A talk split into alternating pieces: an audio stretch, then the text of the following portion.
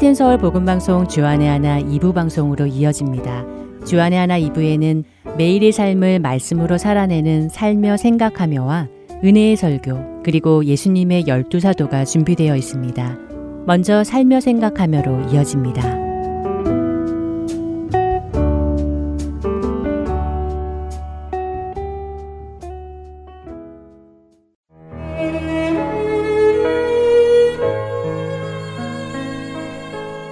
영주권을 신청하고 인터뷰까지 다 마쳤는데 아무 소식이 없습니다. 신원 조회만 하면 된다고 했었는데 아무 소식이 없습니다. 그렇게 3년이라는 시간이 흘러가고 있는데 아무 소식이 없습니다. 주님, 이제 곧 주실 거죠? 주님, 어서 주세요.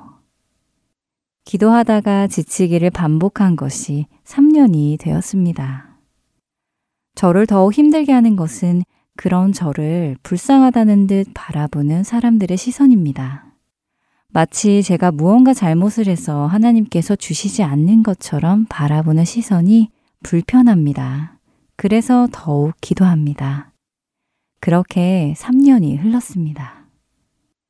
하나님께서는 왜 내 기도를 들어주시지 않으실까? 내 기도를 듣고는 계신 것일까? 다른 사람들의 기도는 잘 들어주시면서 왜 나의 기도는 들어주시지 않는 것일까? 나를 사랑하지 않으시는 것일까? 하는 생각에 마음이 우울해지고 힘들어지기도 합니다. 어느 순간 이 모든 부담감에서 자유하고 싶어서 애써 모든 것을 잊어보려고도 합니다. 힘들어하고 있는 저에게 성경의 말씀 한 구절이 들어왔습니다. 이로 말미암아 내가 또 이 고난을 받되 부끄러워하지 아니함은 내가 믿는 자를 내가 알고 또한 내가 의탁한 것을 그날까지 그가 능히 지키실 줄을 확신함이라. 디모데후서 1장 12절의 말씀입니다. 습기 찬 지하 감옥, 빛도 잘 들어오지 않는 어두운 곳에서 사슬에 묶여 있는 사도 바울. 복음을 전하는 자들이 박해를 받고 순교를 받던 그 시절, 사도 바울은 이제 자신의 생명이 얼마 남지 않았음을 알고 이 편지를 쓰고 있습니다. 그는 자신이 이런 고난을 받게 된 이유가 복음을 전했기 때문이기에 이런 고난을 받는 것이 전혀 부끄럽지 않다고 합니다. 어떻게 그는 그 어려운 환경 속에 있으면서도 그 모습을 부끄러워하지 않을 수 있었을까요? 말씀 속에서 그 이유를 찾게 됩니다. 내가 믿는 자를 내가 알고 또한 내가 의탁한 것을 그날까지 그가 능히 지키실 줄을 확신함이라.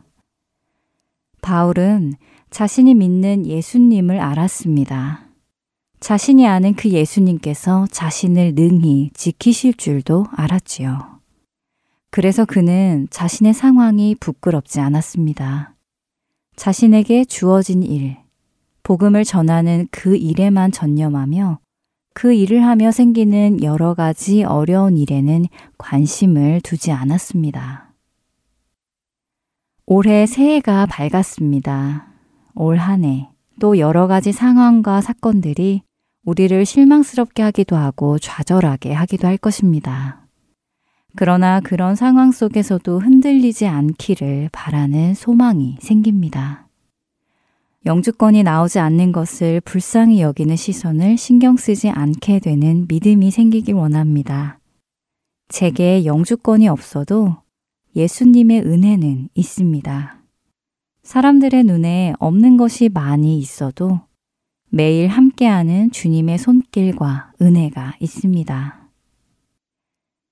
이로 말미암아 내가 또 이 고난을 받되 부끄러워하지 아니함은 내가 믿는 자를 내가 알고 또한 내가 의탁한 것을 그날까지 그가 능히 지키실 줄을 확신함이라.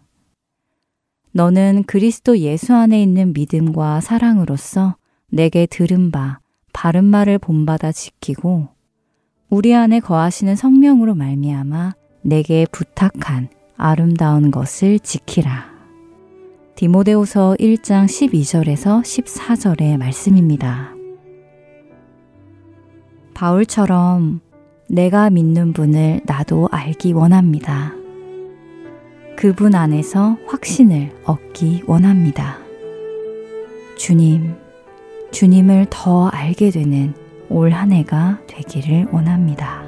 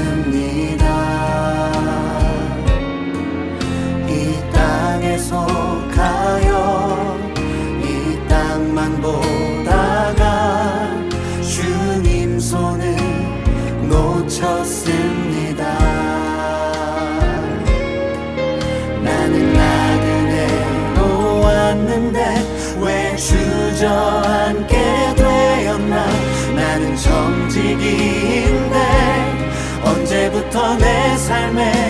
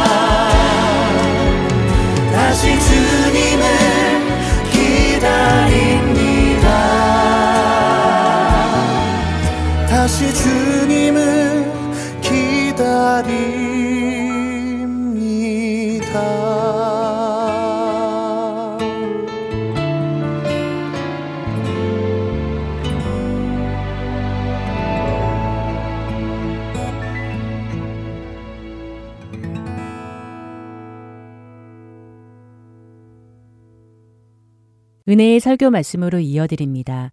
오늘 설교 말씀은 서울 세문안교회 이상학 목사님께서 이사에서 7장 11절 말씀과 누가복음 5장 4절의 말씀을 본문으로 주여 우리를 깊은 데로 높은 데로 이끄소서라는 제목의 말씀 전해 주십니다. 은혜의 시간 되시기 바랍니다.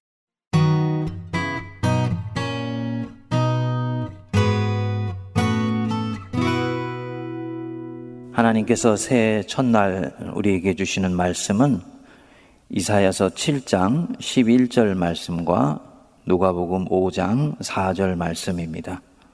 너는 내 하나님 여호와께 한 징조를 구하되 깊은 데에서든지 높은 데에서든지 구하라 하시니 누가복음 5장 4절입니다.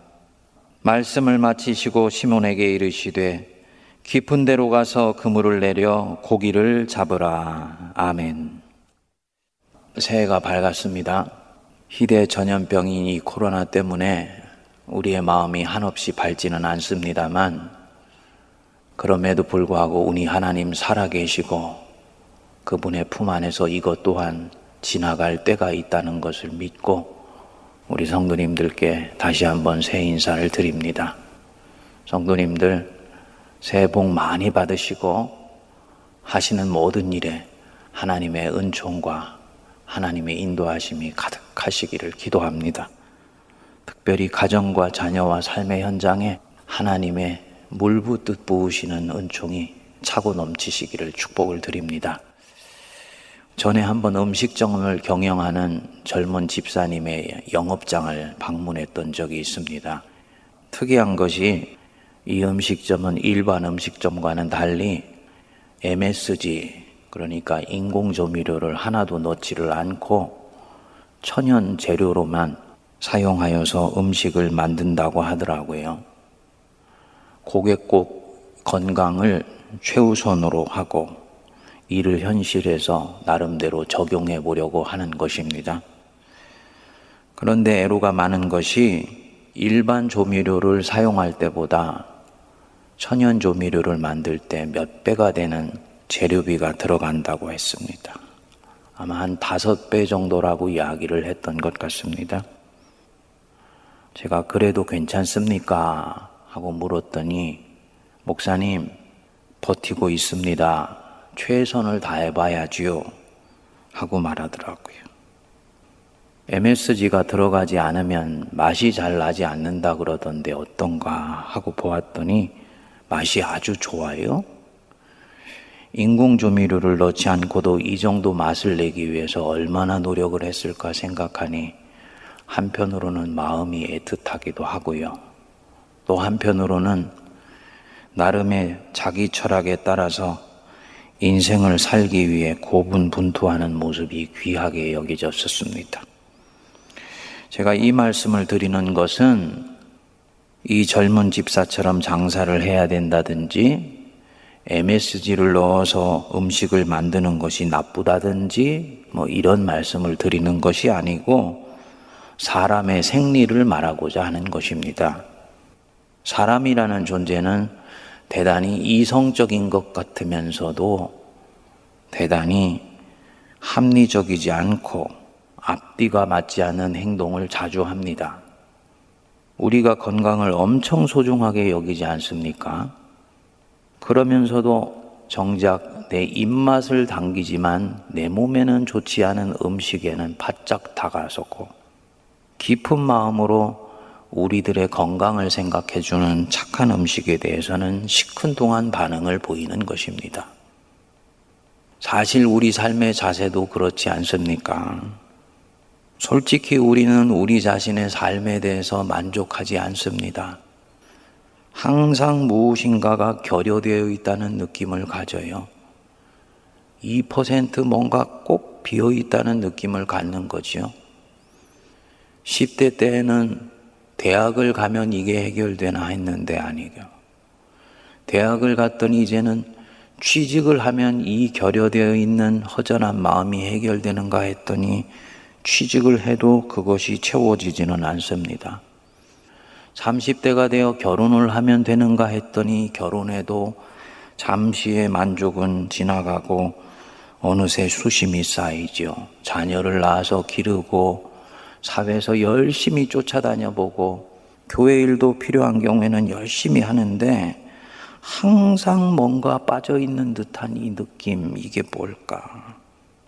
지금 이대로 지금까지 살아왔던 방식으로는 결코 내 속에 있는 이 목마름이라는 것은 해결되지 않는다는 것을 우리는 혼자 있을 때 알고 있습니다.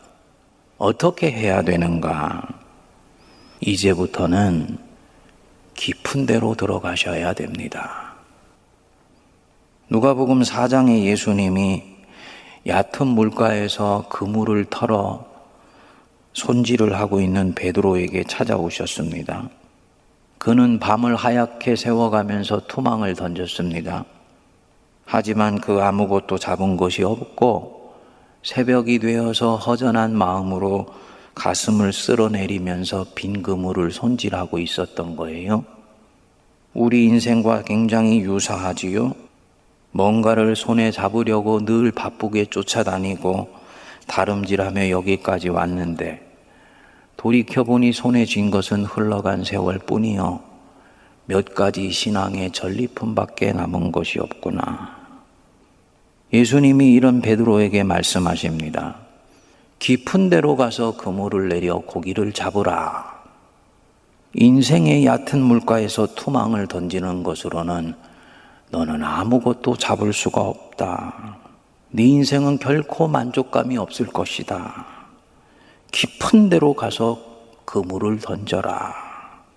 거기에 네가 그토록 오랫동안 찾아 헤매던 것이 있을 것이다. 베드로가 대답했습니다.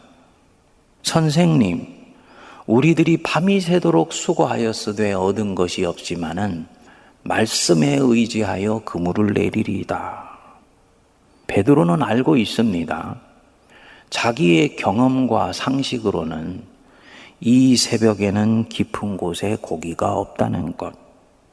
모든 고기는 이 새벽에는 물가로 나온다는 것. 하지만 그는 말씀에 의지하여서 말씀을 따라 그날 하루만은 깊은 곳으로 들어갔습니다. 그 새벽에는 한 번도 가보지 않은 바로 그 지점으로 그는 들어가 본 것입니다. 말씀이 내게 그렇게 말씀하시기 때문에 스스로에게 처음 생각했겠지요. 내가 지금 무엇을 하고 있는 거지? 이 새벽에 여기에 들어온 적이 없는데, 여기에는 고기가 없는데, 하지만 내 앞에 계신 그분의 입에서 떨어진 그 말씀 하나에 그날 많은 자신을 걸고 그 깊은 곳으로 들어갔습니다. 그리고 그곳에서 엄청난 기적을 만났습니다. 그물이 찢어질 정도로 고기가 잡힌 것입니다. 그 깊은 곳에서 그는 자기에게 말씀하신 그분이 살아계신 우리 주 예수 그리스도라는 것을 그날 새벽에 알게 됩니다.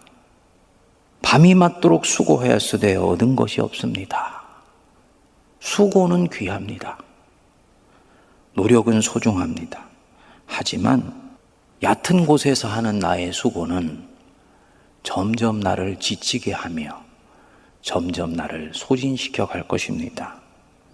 예수님 말씀이 이끄시는 대로 은혜의 깊은 세계로 한 번은 들어가야 바로 거기서 살아계신 우리 주 예수 그리스도의 능력을 경험할 수 있는 것입니다. 나를 살아나게 하는 생명의 힘은 바로 거기에 있습니다. 얕은 곳에 없어요. 그래서 신앙의 세계는 깊이의 세계이고 본질의 세계입니다. 하나님의 손길은 항상 그 속에서 역사하시기 때문이고 그 하나님의 손길이 닿을 때 이 사람이 살아나기 때문입니다. 예수님은 항상 우리를 그렇게 해서 고치십니다. 마가복음 2장에 보면 한 중풍병자를 친구들이 메고 예수께로 왔지요. 예수님 주변에 사람이 너무 많아서 들어갈 수가 없게 되었습니다. 그랬더니 이 친구들이 쥐본을 뜯어서 중풍병자를 아래로 매달아 내어서 예수님 앞에 대령시켰습니다. 이를 보고 예수님이 말씀하십니다. 예수께서 그들의 믿음을 보시고 중풍병자에게 이르시되 작은 자여 네 죄 사함을 받았느니라. 네 죄 사함을 받았느니라. 깊이 곱씹어서 한번 묵상해 보시지요. 지금 중풍병자는 말할 것도 없고 그 친구들과 주변에 있는 모든 사람들이 관심 갖고 있는 것은 무엇입니까? 딱 하나입니다. 중풍병 낫는 것. 어떻게 하면 이 지긋지긋한 육체의 질병에서 나아서 건강하게 사람답게 좀 살 수 있을까? 본인과 주변 모든 사람의 관심이고 기도 제목이지요. 그런데 우리 예수님은 육체의 병은 언급도 하지를 아니하시고 네 죄 사함을 받았느니라. 육체의 병보다 더 깊은 곳에 있는 영적 질병을 주목해서 보신 것입니다. 그리고 바로 이 영적 질병이 육신의 병을 있게 만든 본질적인 병의 뿌리라는 것을 아시고 바로 그곳으로 파고 들어가신 것이지요. 이것이 우리가 주님으로 모시는 예수 그리스도께서 우리에게 오시는 길입니다. 그분은 영혼의 깊은 데로 오세요. 깊은 곳으로 향하십니다. 그리고 그곳에서 우리를 만나시고 우리를 만지십니다. 그분은 우리의 행위라는 표면적 모습에는 많은 시선을 두시지 않습니다. 그 행위가 나오고 행위가 일어나는 내면의 속 안으로 항상 들어오십니다. 사실 우리는 주님이 우리 속 안으로 눈길을 주시는 것에 대해서 별로 달가워하지 않습니다. 왜냐하면 그곳은 누구에게도 노출시키고 싶지 않은 곳이니까. 누구에게도 드러내고 싶지 않은 내 영혼의 진실이 숨어 있는 곳이고 세상에서 살아남기 위해서 가면 쓰고 살았던 내 자아의 실체가 그곳에 솔직히 있기 때문이지요.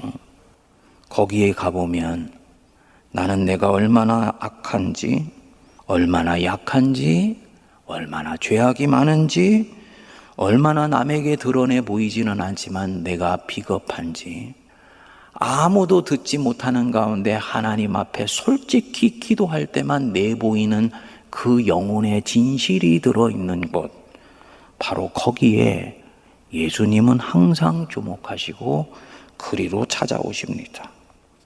그리고 나는 눈길도 주고 싶지 않은데 그곳에서 예수님이 나를 만지시고 나를 고치시고 나를 다루려고 하십니다. 처음에 나는 자지러지지요. 하지만 예수님은 아랑곳하지 아니하시고 그렇게 하세요. 왜냐? 그곳을 다루어야 결국 내 표면의 모든 삶이 온전히 새로워질 수가 있기 때문입니다.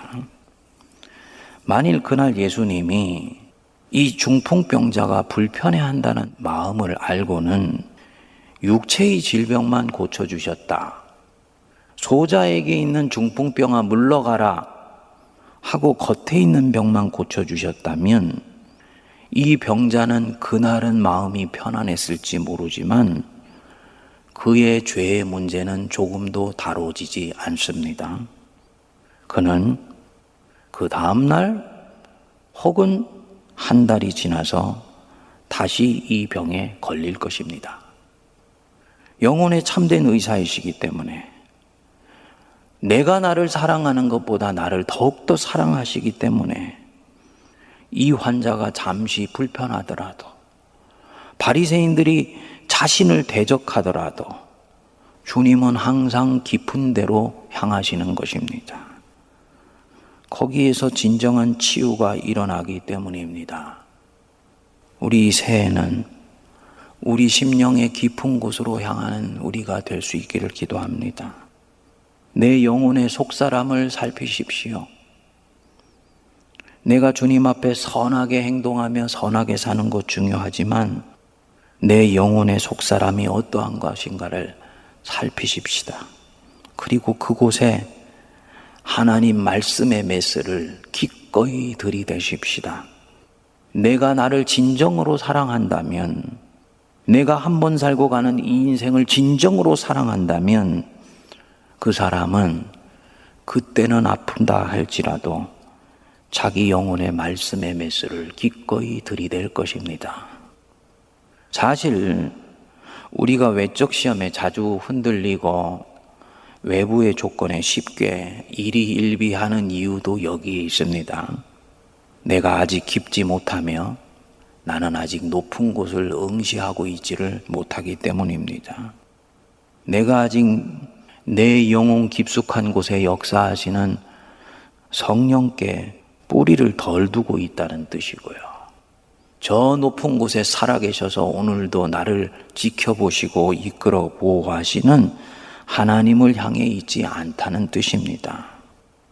이사야가 예언을 할 때 북왕국 이스라엘과 남유다는 격동의 시대였습니다. 북쪽에 아수르라는 신흥 강국이 일어나서 주변국들을 하나씩 하나씩 정복하면서 이 이스라엘을 향해서 압박해 오고 있었습니다. 이에 두려움을 느낀 아람왕 르신, 기존의 강국입니다. 그리고 북이스라엘 왕 베가가 동맹을 맺고는 남유다 아하스를 이 동맹에 끌어들이려고 했습니다. 아하스가 눈치를 보면서 이 동맹을 거절하자 아람과 북이스라엘이 연합군을 만들어서 아하스를 몰아내고 괴뢰 정권을 세우려고 노도처럼 쳐들어오고 있었던 것입니다. 그게 바로 이 7장의 배경입니다. 그리고 이것을 대하는 이스라엘 백성들의 마음이 7장 2절에 드러나 있습니다. 그 중간에 보시면 왕의 마음과 그의 백성의 마음이 숲이 바람에 흔들림 같이 흔들렸더라. 사시나무 떨듯이 왕과 백성이 두려워 떨었지요. 외적인 환경에 온 영혼이 흔들리는 것입니다. 코로나 속에 흔들리는 우리 자신과 굉장히 유사합니다. 그런데 하나님이 이사야를 통해 이 흔들리는 아하스에게 말씀하신 거예요. 7장 4절에 보면 그에게 이르기를 너는 삼가며 조용하라. 르신과 아람과 르말리아의 아들이 심히 노할지어라도 이들은 연기나는 부직갱이 그루터기에 불과하니 연합군이 되어서 쳐들어오는 그들은 아무것도 아니요 부직갱이 그루터기에 불과한 자들이다. 그렇기에 결론으로 너는 두려워하지 말며 낙심하지 말라. 연이어서 6절, 7절에서 말씀하세요. 우리가 올라가 유다를 쳐서 그것을 쓰러뜨리고 우리를 위하여 그것을 무너뜨리고 다부엘의 아들을 그 중에 왕으로 삼자 하였으나 주 여호와의 말씀이 그 일은 서지 못하며 이루어지지 못하리라. 하나님이 허락하시지 않으면 역사의 주인 되신 하나님이 허락하시지 않으면 악이 선을 이기는 일은 절대로 일어나지 아니하니 너는 두려워하지 말며 낙심하지 말아라. 이 말씀입니다.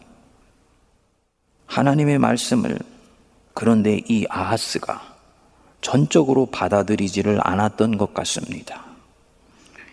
이 사람의 영혼이 살아계신 하나님께 뿌리를 두지 않았기 때문입니다. 이 사람의 시선이 저 높은 곳에 계시면서 자기를 이끌어 가시는 하나님을 응시하고 있지를 못했기 때문입니다. 그때 하나님이 구절에 이 아하스에게 다시 말씀하세요. 너희가 굳게 믿지 아니하면 너희는 굳게 서지 못하리라 하시니라. 성도님들, 이 코로나 가운데서도 하나님께서 우리를 지켜주실 것을 굳게 믿으시기 바랍니다. 굳게 믿을 때 굳게 설 수 있는 것입니다.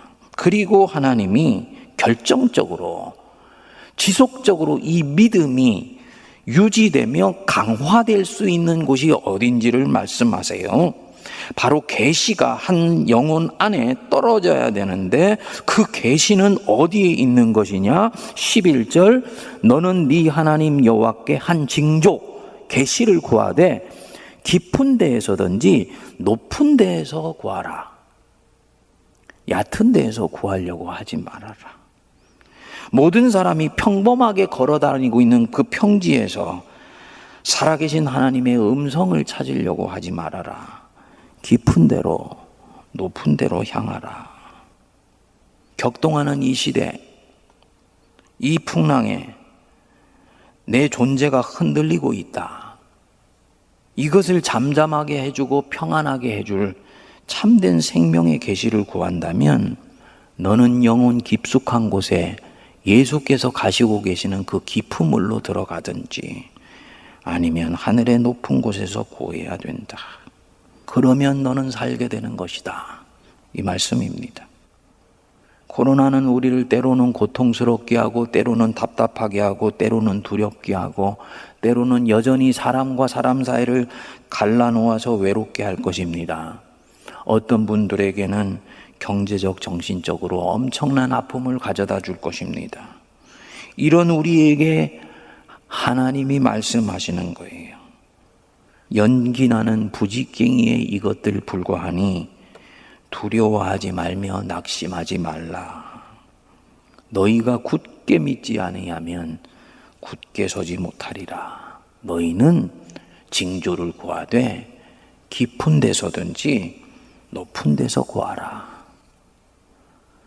이 코로나가 우리의 일상을 바꿔버렸습니다. 하나님 안에서 일이 일어나고 있다는 것이 점점 명확해지고 있어요. 경제적으로나 모든 일상에서는 힘들고 버거운데 영적으로는 이것은 성도가 성장해 나가며 하나님 안에서 인생을 새롭게 리셋하기에는 절요의 기회입니다. 바쁜 일상을 멈추게 만들었지요. 사람을 만나게 못하고 있지요. 교회 안에서는 모든 사역이 스탑되어 버렸지요. 그런데 바로 그것 때문에 깊은 곳으로 들어갈 수가 있게 되었습니다. 목사인 저로서도 마찬가지입니다. 목사로서 해야 되는 굉장히 많은 사역들이 있지 않습니까? 그런데 그 모든 사역들은 다 내려놓아질 수밖에 없습니다. 교회의 행정의 책임이 현격하게 줄어들게 되었어요. 그런데 바로 그것 때문에 말씀의 깊은 곳으로 들어갈 수 있는 절호의 기회를 목사가 만나게 된 것입니다. 기도의 높은 세계를 향할 수가 있게 된 것이지요. 경제 성장이 쭉쭉 일어나고 있을 때는 우리는 하나님께서 이스라엘 백성들을 광야로 몰고 가셔서 그들에게 가르쳐 주셨던 그 교훈의 참맛을 알 수가 없습니다. 사람이 빵으로만 사는 것이 아니고 하나님의 입으로 나오는 말씀으로 사는 것임을 너희에게 알게 하려고 내가 열조도 알지 못하고 너희들도 알지 못했던 만나와 메추라기를 먹였다.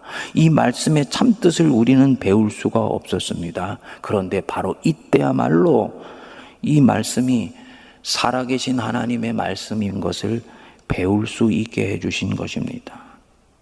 사랑하는 성도님들, 새해가 시작되었는데, 이제 이 새해 안에서 내 인생에 결정적으로 중요한 시기를 어디로 향할 것인가?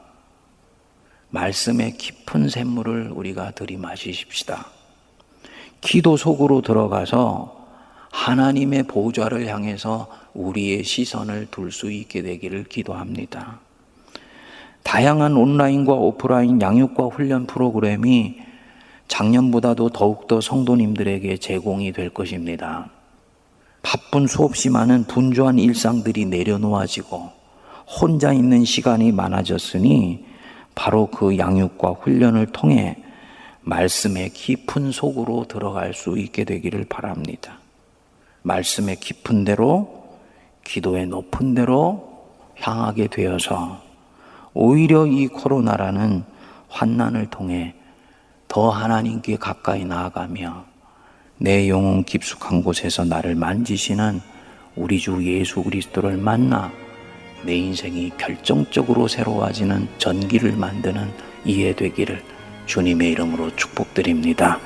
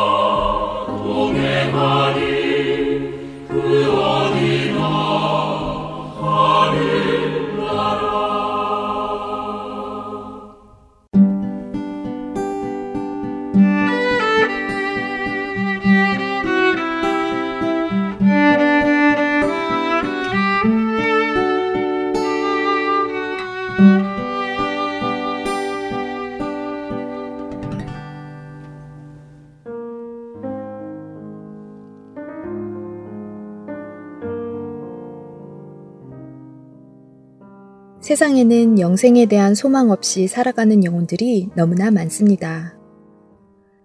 하트앤 서울 복음 방송은 절망 가운데 살아가고 있는 이들에게 진정한 소망이신 예수님을 전하는 메신저입니다.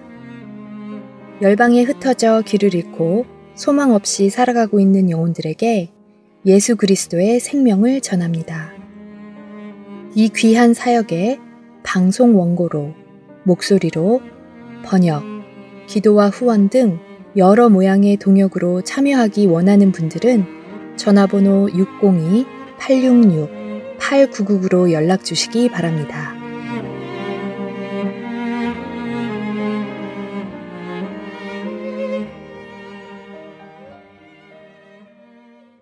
계속해서 예수님의 열두 사도 보내드립니다.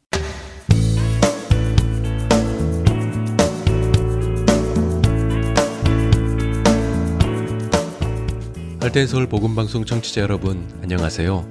2022년 1월 새롭게 시작하는 프로그램 예수님의 열두 사도의 김영일 목사입니다. 앞으로 13주 동안 여러분과 함께 예수님의 열두 사도의 삶을 추적하면서 그들의 삶을 통해서 영적 교훈을 함께 배우도록 하겠습니다. 오늘은 첫 번째 시간으로 사도 베드로에 대해서 함께 배우겠습니다. 아, 베드로의 본래 이름은 시몬입니다. 1세기 팔레스타인 땅에서요, 시몬은 아주 흔한 이름이었습니다. 열두 사도 안에도요, 시몬이 두 명이 있었습니다. 시몬 베드로와 셀롯이라 하는 시몬이 있었습니다. 또한 예수님께 식사를 대접했던 베다니 나병 환자 시몬과 바리새인 시몬도 있었습니다. 그리고 예수님의 십자가를 대신 짊어지고 올라간 사람의 이름도 역시 구레네 시몬이었습니다. 이렇게 당시에는 시몬은 아주 흔한 이름이었습니다. 베드로를 바요나 시몬이라고 부르기도 합니다. 바는요, 아들이란 뜻이고요. 요나는 요한이란 뜻입니다. 그래서 바요나 시몬은요, 요한의 아들 시몬이라는 뜻입니다. 그리고 베드로의 아람어 이름이 바로 게바입니다. 그래서 성경은 베드로를 게바라고 언급하기도 합니다. 베드로의 가족은 어떻게 될까요? 베드로에게는 형제 안드레가 있었고요. 안드레도 예수님의 열두 사도였습니다. 베드로가 결혼을 했을까요?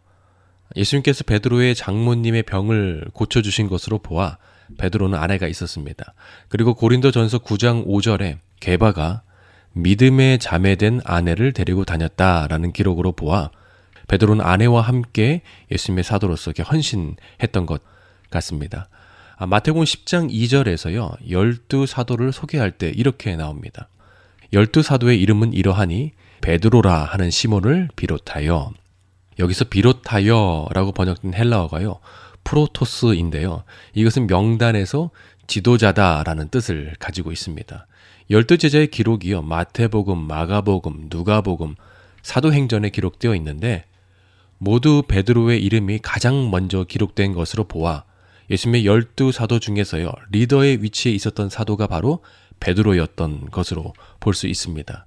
이 시간 우리는 베드로의 삶에서 중요한 사건이었던 세 가지, 바로 예수님과의 만남, 그리고 예수님께 받은 사명, 마지막으로 예수님을 부인한 후에 회복되는 사건을 함께 살펴보면서 주님께서 우리에게 주시는 영적 말씀을 함께 받도록 하겠습니다. 첫 번째는요, 예수님은 우리를 향한 크신 계획을 갖고 계신다라는 것입니다. 베드로의 삶을 보면요, 기복이 좀 심한 사람이었습니다. 그는 성급하고 또 변덕스럽고 충동적인 사람입니다. 아, 지키지 못할 약속을 남발하고요. 또 일이 시작할 때는 성급하게 시작하다가 또 마무리를 잘 못하는 사람이기도 합니다. 그래서 예수님께요. 꾸중도 참 많이 들었던 제자 가운데 하나였습니다. 이런 사람이 예수님의 제자가 된다고? 사도가 된다고? 지도자가 된다고? 참 기대하기 쉽지 않습니다. 그러나 예수님은 베드로를 향한 큰 계획을 갖고 계셨습니다. 요한복음 1장 41절 42절에 이렇게 나옵니다. 그가 먼저 자기의 형제 시몬을 찾아 말하되 우리가 메시아를 만났다 하고 데리고 예수께로 오니 예수께서 보시고 이르시되 내가 요한의 아들 시몬이니 장차 개바라 하리라 하시니라. 베드로가 예수님을 처음 만나는 장면입니다. 여기서 성경은 예수께서 보시고 라고 기록했습니다. 보셨다라는 헬라어 단어고요. 엠블랩사스인데요. 이것은 그냥 베드로의 겉모습, 생김새를 보았다라는 뜻이 아니고요. 그를 꿰트로 보았다라는 뜻을 가지고 있습니다. 아, 그러니까 예수님은요, 그가 지금 어떤 상태인지, 그가 하고 있는 일이 지금 어떠한지, 그의 가정 생활은 지금 어떤지, 그의 장모님의 건강은 얼마나 안 좋은지, 그가 얼마나 다혈질적이고 연약함이 많은 사람인지 한 번에 그를 꿰뚫어 보셨다라는 것입니다. 누가 봐도요, 그는 리더 될 사람이 아니고 불안정한 사람이고 어디로 튈지 모르는 기복이 심한 사람이지만 예수님께서는 그를 처음 만날 때 하신 말씀이 무엇이냐? 이제 내가 너를 개바, 즉 반석이라고 부르겠다라고 하신 것입니다. 베드로야, 너는 기복이 심하고 성격이 성급하고 지키지 못할 약속을 남발하고 신뢰하기도 참 어렵고 처음에는 호언장담하지만 그래서 무작정 뛰어들지만 늘 중도에 포기하거나 뒷공문이 빼는 성격이라도 나는 너를 향한 큰 계획을 가지고 있어. 사람들이 너를 볼 때는 부족한 시몬이야 라고 생각하겠지만 너는 장차 개바, 반석이 될 거야 라고 하신 것입니다. 토미 라소다가요. LA 다저스의 감독으로 있을 때 입단한 젊은 투수가요. 바로 오럴이라는 투수였습니다. 그는 놀라울 정도로 강력하고 정확하게 공을 던질 수 있는 팔을 가지고 있었습니다. 그런데요. 소심한 성격이에요. 새가슴이 심해서요. 타자들과 늘 정면 승부하지 못하는 거예요. 그래서 그는 주목받는 메이저리그 선수가 되기에는 늘 좀 부족했습니다. 그러나요, 라소다 감독은요, 그를 향한 큰 계획을 가지고 있었습니다. 그가 좀 더 사납고 끈질긴 근성을 가질 수만 있다면 야구 역사상 훌륭한 투수가 될 수 있을 것이다 라는 큰 그림이 있었습니다. 그래서요, 라소다 감독이요, 그에게 그의 소심한 성격과 반대되는 별명을 지어주었습니다. 그것은 바로 불독이었습니다. 타자들을요, 끝까지 물고 늘어지는 사나운 불독이 되라 라고 지어준 것이었어요.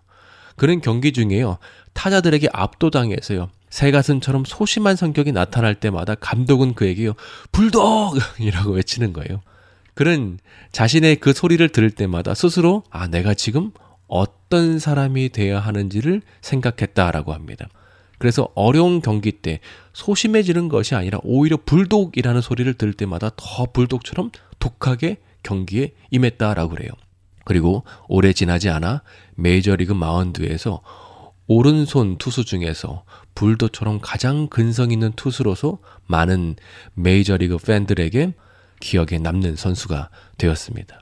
시몬을 개바요, 반석이라고 부르신 예수님께서 오늘도 동일하게 우리에게 큰 계획을 갖고 우리에게 새로운 이름을 불러주십니다. 제가 좋아하는 찬양 중에요. 십자가에서라는 찬양이 있습니다. 가사가 이렇습니다. 십자가에서 그는 내 이름 바꾸셨네. 십자가에서 그는 내 이름 바꾸셨네. 고아에서 아들, 딸로, 거절에서 용납으로, 죄인에서 의인으로 바꾸어 주셨네. 저주에서 축복으로, 원수에서 연인으로, 창기에서 신부로 바꾸어 주셨네. 십자가에서 그는 내 이름 바꾸셨네. 예수님은 시몬에게 장차 개발하 하리라 하신 그 말씀처럼 지금도 살아계신 예수님께서는 우리를 향한 크신 계획을 갖고 계시고 우리에게 새 이름을 불러주십니다. 그리고 하나님 아버지께서 우리에게 너는 나의 소중한 사랑하는 아들이라고 딸이라고 내 독생자 예수 그리스도의 핏값을 다 지불하고서라도 구속한 나의 소중한 아들, 딸이 바로 너라고 나의 꿈과 사명을 이 세상에서 펼칠 귀중한 자녀라고 우리에게 말씀해 주십니다. 씨앗을 손에 들고 새 소리를 들을 줄 알아야 한다라는 말이 있습니다. 무슨 말이냐면요. 우리의 삶이 때론 보잘 것 없는 작은 씨앗처럼 보일지라도 예수님은 작은 씨앗 같은 우리의 삶이 심겨져서 나중에 새싹이 나고 큰 나무로 자라서 새들이 깃들며 노래하는 소리까지 들으십니다. 우리를 향한 하나님의 큰 계획을 믿음으로 바라보고 기대하며 살아갈 수 있는 저와 우리 모두가 되기를 소망 합니다. 두 번째는 예수님은 우리를 사람 낚는 업으로 부르신다라는 것입니다. 많은 사람들이 예수님의 말씀을 듣기 위해서 모였습니다. 그래서 예수님께서 베드로의 배에 오르셔서 그 배를 설교 강단 삼아 그 위에서 말씀을 전하셨습니다. 말씀을 마치시고 베드로에게 이렇게 말씀하셨어요. 깊은 데로 가서 그물을 던져라. 그러자 베드로는 선생님, 저희가 밤새 수고해도 물고기를 못 잡았지만 주의 말씀에 의지해서 그물을 내리겠습니다. 라고 했습니다. 그리고 깊은 곳에 가서 그물을 내렸고 몇 분 뒤에 그물이 찢어질 정도로 많은 물고기를 잡았습니다. 베드로는 자신의 배에서 말씀을 전하신 예수님의 말씀을 들으면서 그 놀라운 말씀에도 놀랐을 것이고 또한 깊은 곳에 가서 그물을 던지라는 말씀에 순종하자 체험된 놀라운 기적에도 아마 무척 놀랐을 것입니다. 그래서 그는 좀 전까지 선생님이라고 불렀는데 갑자기 호칭이 바뀌어서 주님, 저를 떠나소서 저는 죄인입니다. 라고 고백합니다. 그때 예수님께서 이렇게 말씀하시는 거예요. 마가복음 1장 17절 이렇게 나옵니다. 예수께서 이르시되 나를 따라오라. 내가 너희로 사람을 낚는 어부가 되게 하리라 하시니. 아, 그리고 베드로는 모든 것을 버리고 예수님을 따르는 제자가 되었습니다. 그리고 3년이 흘렀어요. 야, 3년 뒤에 이런 일이 생길 거라고는 꿈에도 생각하지 못했을 텐데 베드로는 예수님을 모른다고 지금 세 번 부인했습니다. 그리고 새벽닭이 울었어요. 예수님은 십자가에 못 박혔고 죽으시고 장사되셨습니다. 그리고 제자들은 모두 흩어졌습니다. 베드로는 꿈 같았던 3년의 삶을 뒤로하고 다시 물고기를 잡으러 갔습니다. 3년 만에 다시 그물을 잡아서 일까 밤새 또 한 마리도 잡지 못하는 거예요. 그때 부활하신 예수님이 나타나셔서 배 오른편에 그물을 한번 던져봐라 라고 말씀하십니다. 그리고 이들이 배 오른편에 그물을 던지자 물고기 153마리를 잡게 됩니다. 그런데 이 장면 좀 어디서 본 것 같지 않습니까? 좀 익숙하시죠? 예수님께서 처음 베드로를 부르실 때와 굉장히 비슷한 장면입니다. 3년 전에 예수님께서 베드로를 처음 만나실 때 그때도 베드로는 밤새도록 그물을 내렸으나 물고기를 한 마리도 잡지 못했습니다. 그때 예수님께서 베드로에게 깊은 곳에 가서 그물을 던지라고 하셨고 말씀대로 깊은 곳에 가서 그물을 던지니 그물이 찢어질 정도로 잡게 되었습니다.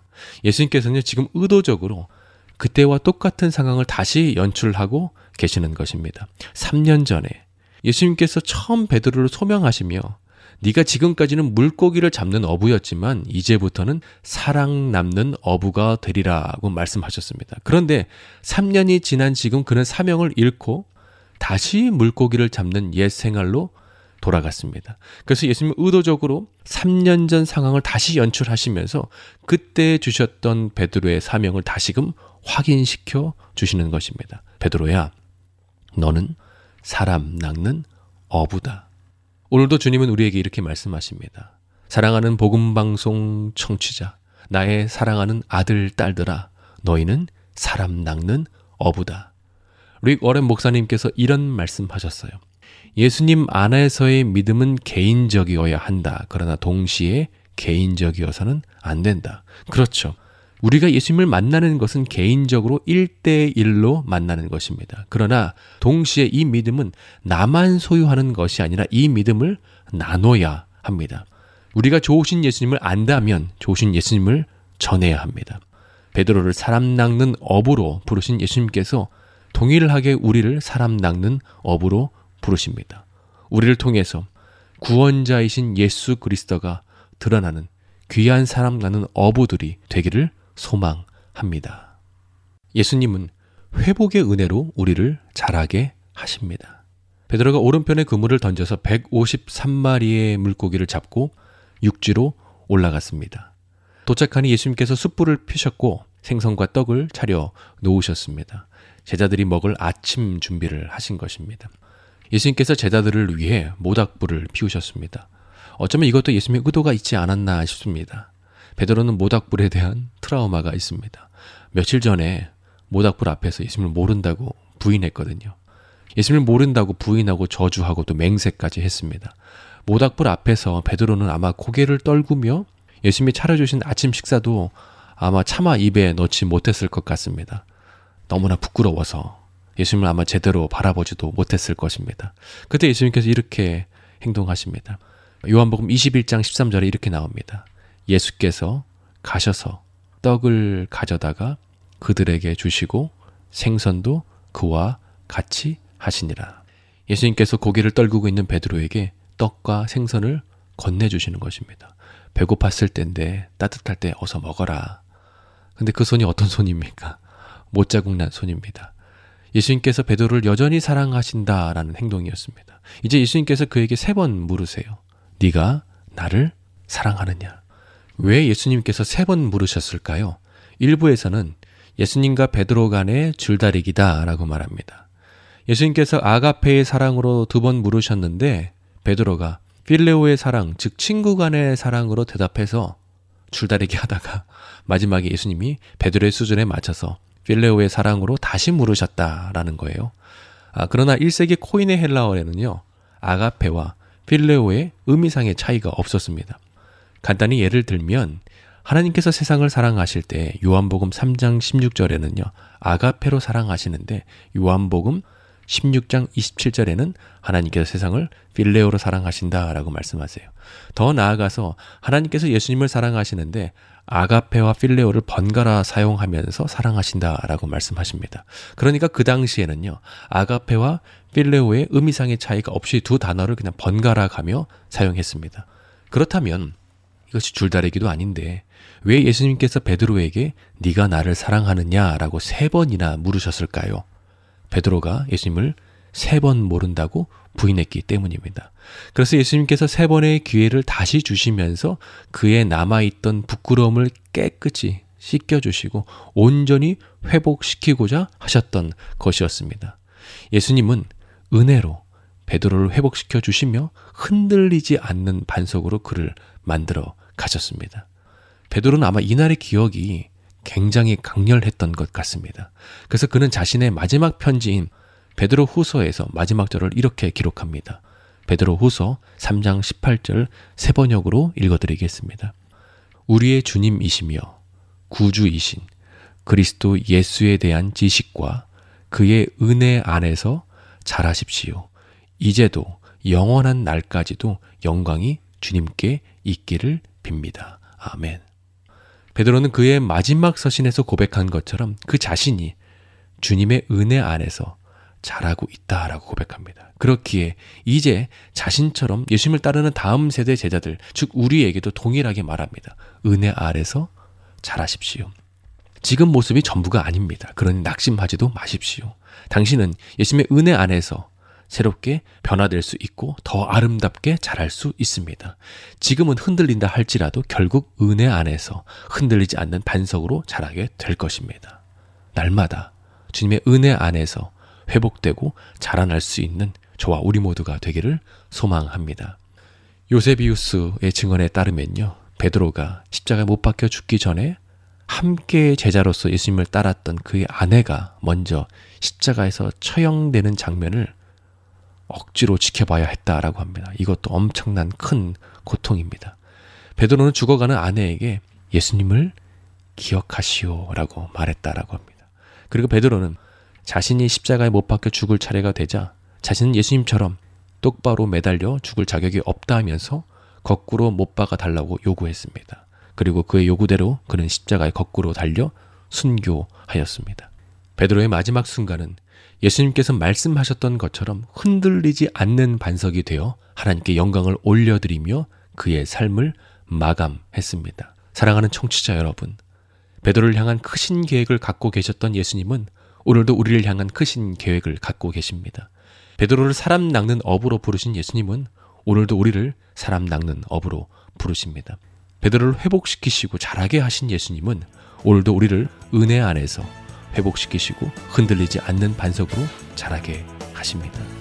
그 주님을 위해서 우리의 삶을 드리며 믿음으로 살아갈 수 있는 저와 우리 모두가 되기를 소망합니다. 예수님의 열두 사도 오늘 시간 마치겠습니다. 다음 주에 뵙겠습니다.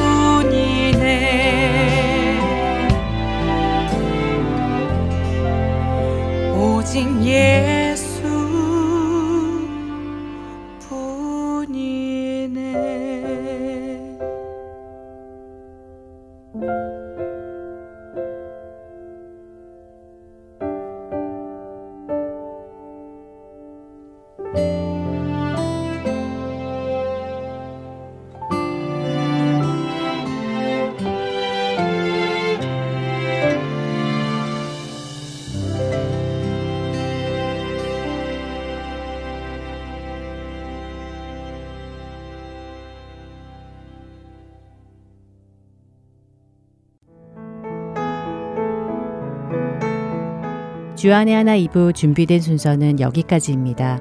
계속해서 주안의 하나 3부로 이어집니다. 주님의 말씀을 더 알아가는 시간 되시기 소망합니다. 저는 다음 시간에 뵙겠습니다. 안녕히 계세요.